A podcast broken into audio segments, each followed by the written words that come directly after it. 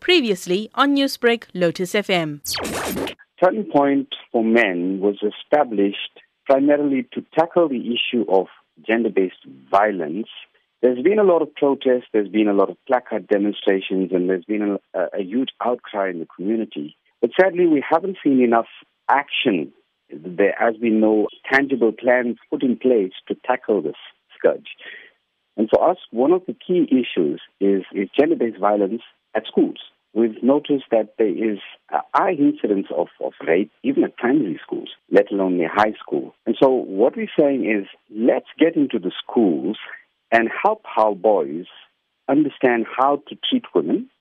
Firstly, if we use the idiom which is prevalent in our society, you know, it takes a village to raise a child, then if we export that concept into the schools, every girl in the school is then your sister. Turning Point for Men is going to be at the Durban Country Club and they will be hosting some high ranking officials as well. Tell us what's happening this weekend. Okay, so what we what we want to do is bring together people from all walks of life, every religion, every culture, every creed, every race, to come together and collectively put our minds together and, and formulate a plan.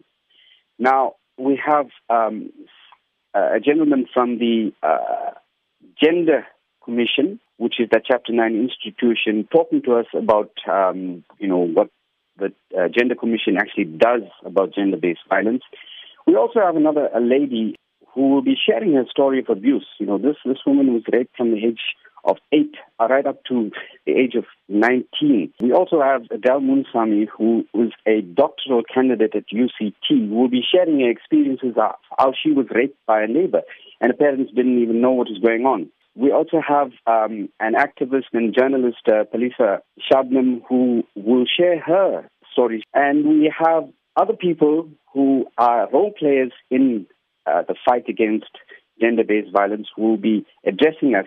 We also have an, a Skype interview with Kumi Naidoo, who is the Secretary General of Amnesty International. I do believe that you will be traveling to London, and this is to meet Amnesty International and to discuss your organization and the program as well. How did this meeting come about?